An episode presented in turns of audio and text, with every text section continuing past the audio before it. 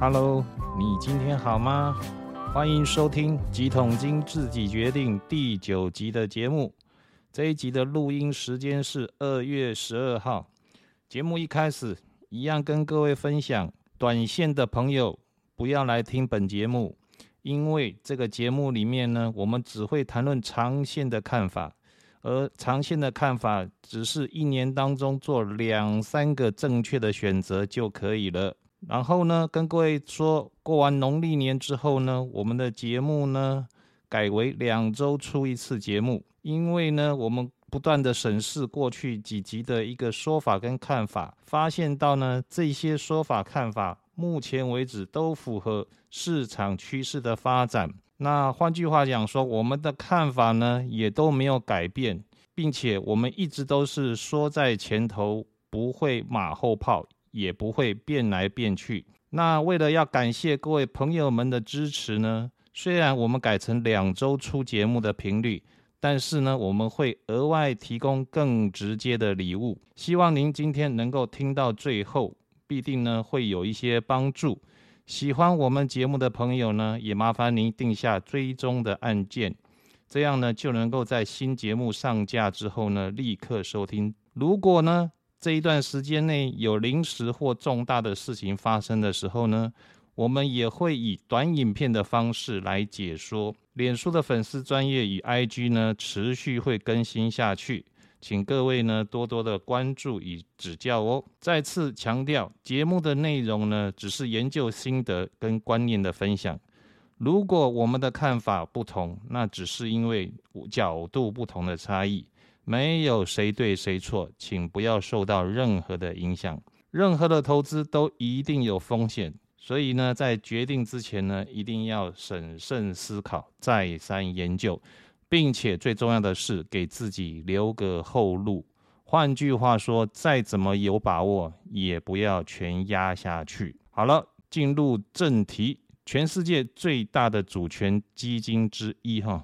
挪威政府退休基金二零二二年亏损金额非常的巨大，有多少呢？一千六百六十二亿美元，换算汇率台币之后呢，大约是五兆台币。天哪，五兆台币这么可观的一个数字，它的报酬率呢是负的百分之十四。也就是说，过去一整年，二零二二年呢，他们亏损了百分之十四。来看我们台湾的政府，以往称为四大的基金，哈，悄悄的在统计上呢，改为三大基金，把新制劳退跟旧制劳退基金，还有劳保基金呢合并统计，称为劳动基金。所以呢，有些朋友仔细一点，你会发现到，劳动基金到底是哪一个基金？那就是刚刚说过的，它就是把它合并起来。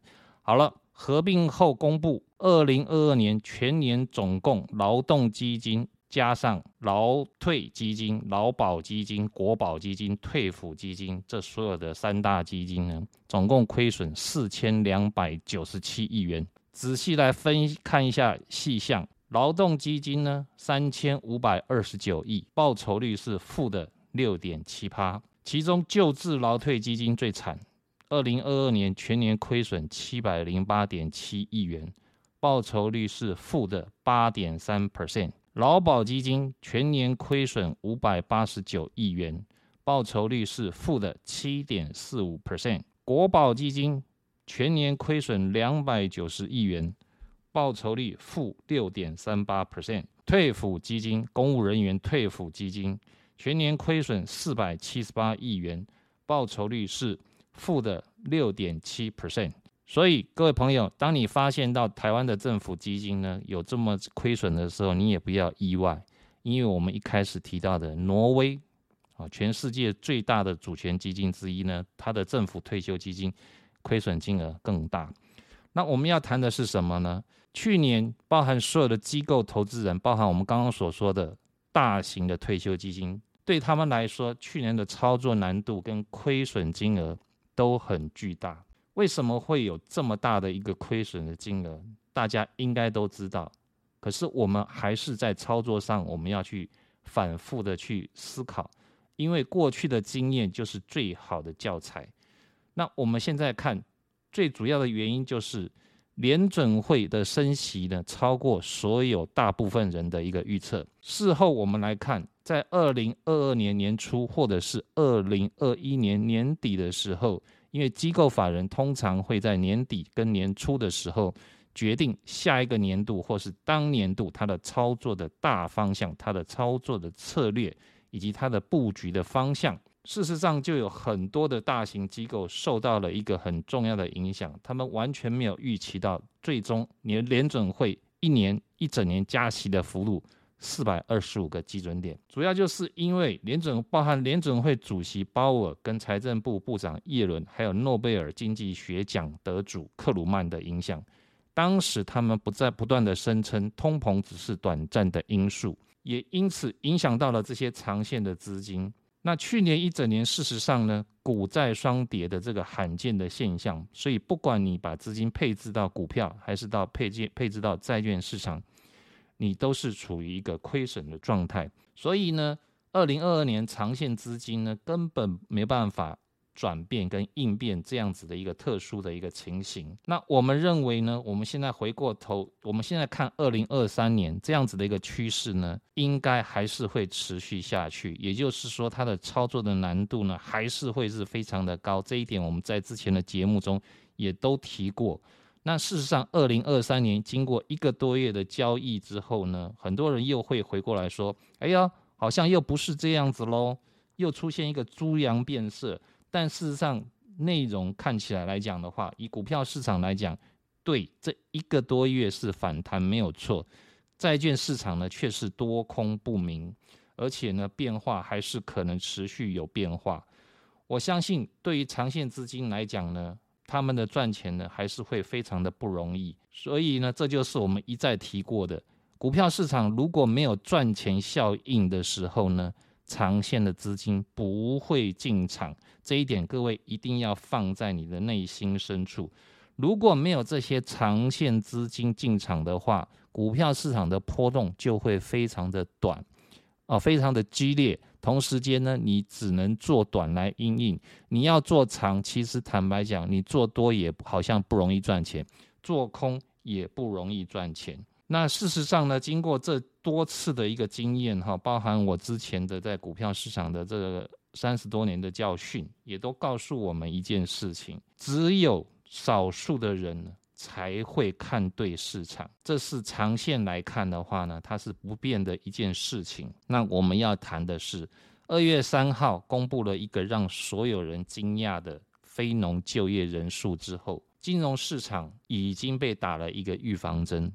认为联准会主席鲍尔可能会在之后的声明会出现更鹰派，也就是转为更激烈，想要控制通膨的这些说明，让呢今年以来已经蠢蠢欲动的股票市场跟商品市场降温。没有想到，竟然没有。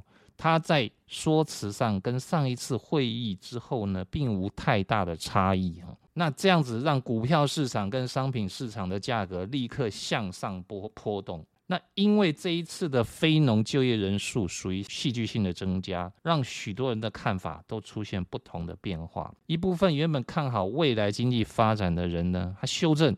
变得更加的保守，那原本看法很保守的人呢，却又变得乐观了起来。我们只提醒过一件事情：如果你看懂这一件事情，看清楚这一件事情的话，你就会想通所有的事情。你对金融市场呢，也会用一个比较有方向性的一些做法。这个东西就是超额储蓄这四个字。美国人民在疫情时间呢？储存了非常多的超额储蓄，那也就是我们之前所说的北极熊有很多的体内脂肪，它可以度过寒冬。那事实上，我们发现到美国人民的超额储蓄呢，已经用掉超过一大半了。快乐的度过耶诞假期之后，许多的美国人必须开始正视，也就是每天每个月都必须偿还支付的账单。开门七件事：柴米油盐酱醋茶，还有不断大幅增加的，不管是房贷、车贷利息，或者是租金，样样都要钱。请问一下，你还能够快乐生活不工作吗？所以，美国人民的劳动参与率开始提高，市场上呢，又因为观光、餐饮、旅游业疫情解封之后大幅增援，那也因为增援上的困难，所以他们也提高了不错的薪资。就这样，劳资双方各有所需，嘣一声就录取成交上班去，所以创造出相当可怕的非农新增就业人数。小弟不才哈，曾经在旅游业玩耍过多年。很清楚知道旅游业跟餐饮从业人员的特质，在疫情的这三年当中呢，这个行业是最大的受害者，所以呢，公司店面裁员、关门、倒闭比比皆是。那这些人没有工作之后，那有很多人是他是热爱自由的朋友，那为了维持生计呢，或者是去追求他的梦想呢，所以他就会另谋出路，他不可能在那边。坐以待毙，或者是坐吃山空，所以他一旦另谋出路，找到工作之后呢，短时间内呢很难再回来原来的工作。所以这些公司解封之后，必须经过很长时间的招聘人才，跟提高他的待遇。那这一群原本就业的人呢，才会陆陆续续的回笼。加上服务业呢，它有一个特性，它必须有比较长的训练时间。还有淘汰率会有比较高，所以企业的用人单位或是企业老板呢，难免会出现呢超额录用跟假性的需求，这个会奠定日后增加反向裁员的风险。就好像前几年的货柜航运业呢，类似的一个情况，当时的货柜有多好多好多好，那市场上增加了非常多的船只啊，大家都去订了新船，买了新的货柜。可是事实上呢，最后你会发现到，经过时过境迁之后，发现到有很多是假性需求。那我们认为，服务业在以后的某一段时间点呢，也会出现这样的状况。那换句话讲说，很多人的一个思维都会被混淆掉。所以呢，当然也包含那些高高在上的政府官员哈，还有那些只看经济数据的学者们。那我们回过来再看呢。之前市场看法明显的分成两派人马，其中有一派说美国经济呢会软着陆，另外一派呢则说会硬着陆。但是呢，在超级理想的非农就业数据公布同同时呢，还搭配一个几十年来最低的失业率之后呢，还似乎出现了更乐观的一派说法。这种更乐观的说法说美国经济根本就不着陆。果真如此，那请问一下，那股市原物料的市场不就是一路上涨了吗？那请问各位，好不容易才舒缓下来的通货膨胀，是不是又再度会面临上扬的趋势？联准会还能继续保持淡定吗？我们可以想想看哦。之前我们也一再提醒哦，通货膨胀是几十年才会出现一次哦。如果通货膨胀就这么简单就能解决的话，鲍尔他也不会很清楚的说控制通膨是他的工作，那全全世界的人也都不会知道控制通膨是联准会的首要的工作目标。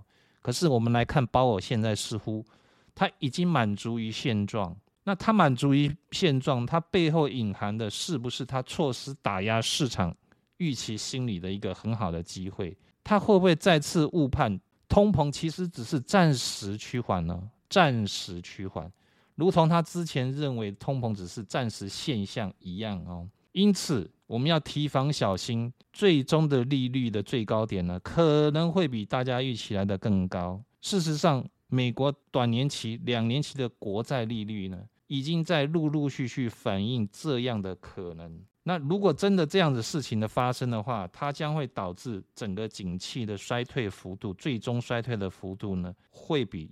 大家原先的预期更强，同时落底的时间呢也会比预期来的更长。事实上，刚刚讲了这么多，都是我们一直在之前就已经提醒的事情。有持续在收听节目的朋友呢，应该都很熟悉，你可能都已经非常清楚这些东西了。而目前的发展方向，是不是正朝着这个方向一步一步在前进呢？同时间，我们继续为各位追踪全球四大央行资产总额的变化。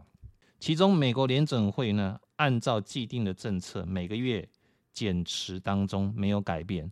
那鲍尔也不断的提到，这个动作还需要几年的时间。另外，欧洲央行虽然宣布三月正式开启缩表的动作。但是我们之前也提过，他早早在去年就已经默默的让欧债危机时候所购入的债券到期不续做，用这个方式已经在缩减它的资产规模。英国央行呢，在去年下半年紧急启动的短期购债计划结束之后呢，它继续开始小幅度紧缩货币资产总额。全世界主要央行只有日本央行反其道而行。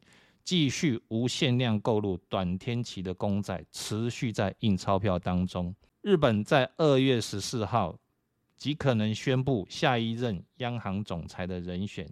金融市场呢，对这一件事情呢，持续高度关注中。那我们的想法是，之前就说过了，它不太有空间，不太有机会去调整这个超级宽松的货币政策，所以。整体而言，包含美国联准会、欧洲央行、英国央行这三大央行，他们持续资金在减少，规模在减少，所以呢，整个市场流动性呢持续在减少，而利率持续在调高的趋势，目前也都还没有改变。那很多人在猜什么时候利率高点，那我觉得你就不要猜吧，反正到时候他都会告诉你。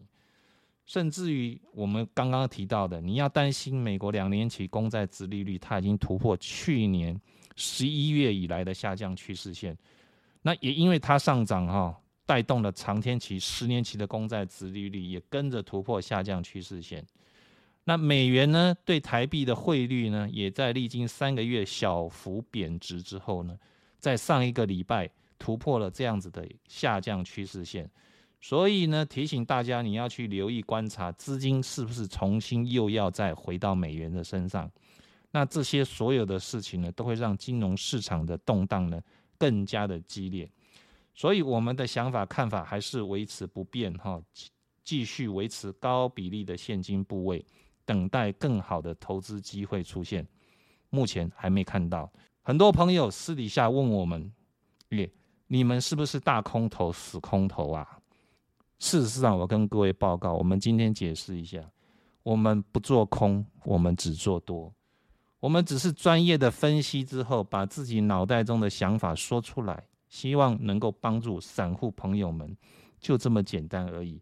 更何况，我们都是利用自己的工作之余的时间来准备跟录制节目，没有收取任何的费用，所以该看空我们就看空，该看多呢我们就看多。或许下一次我们开始翻多看多的时候呢，我相信很多人还不敢看多呢，继续看下去哈。股票市场的大环境呢扑朔迷离啦，指数涨涨跌跌啦，很难精准拿捏。那我们也知道，在坏的大环境当中呢，也会有好的公司持续在发展，值得关注。今天我们就来介绍一个适合散户朋友做多的操作方法。就是台股定期定额加上智慧存股，定期定额大家很熟悉，没有什么好说的。那这个操作跟之前不同之处呢，在于呢，它可以设定用季线作为加码减码的条件，用季线哈作为加码减码的条件。那选股上呢，可以搭配我们的独门绝活，这个市场没有的哈，四百八十日线的操作。这个操作会让你的整个那个的一个策略呢更加有弹性，而且更有效率。重要的是什么？每个月呢一号到三十一号呢任你挑，你每一天都可以扣款，你也可以多次扣款，分散你买进的成本。而且它的门槛很低哈，每次只要一百元就可以买。它的标的物呢现在已经到九十档个股以及九十七档 ETF。几乎热门的个股，像台积电、兆丰金、玉山金、中钢都包含在内，还有其他热门的 ETF，像零零五六元大高股息、零零八七八国泰永续高股息都包含在内，可以让你去定期定额智慧型扣款。重点是呢，在这个活动期间呢，手续费每笔只收均一均一价，少少的多少钱？一块钱。假设你一个月扣款三次，那也只有三块钱而已啊！三块钱能干嘛？但是好好利用的话，三块钱可以帮你做很多很多的事，赚一些钱进来。如果你有兴趣，想要进一步了解更多细节，那可以到我们同名的脸书粉丝专业哈，几桶金自己决定，还有我们的 IG 来私讯我们。另外，针对金融市场的操作，很多朋友你都有兴趣，但是呢，你可能会面临到一个你不知道要用什么方法。你不知道要怎么样去操作，或者是对市场上的资讯的判断呢，有一定的困难度，所以我们额外提供一个免费咨询，各位请注意哦，免费哈，面对面一对一或一对多的咨询机会。如果你的距离比较远，那么没有问题，不方便面对面，那我们可以用视讯或者是电话的方式。提供的机会是每次两个小时，那特别在这个两个小时当中呢，你对于我们独门绝活四百八十日线的操作，想要进一步了解的话，我可以再当面跟您报告。但是碍于法令的规定，哈，我们不谈及个股。那因为这样子的一个时间跟机会呢，非常的难得，所以麻烦各位哈，如果你有兴趣要报名的话。请先订阅追踪本节目。那你在报名的时候呢，留言的时候呢，请附上您追踪订阅的截图。那名额只限五位。那报名的时间哈，到二月二十八日晚上十二点截止，请各位记住哈，五位而已哦。到二月二十八日晚上十二点截止。如果报名踊跃的话，那我们会用抽签的方式来决定。那抽签的时间跟抽签的结果呢，我们就另行通知。那请各位把握这样子的一个机会。好了，今天的节目就到这里，祝大家操作愉快、顺利、平安。我们下次见，拜拜。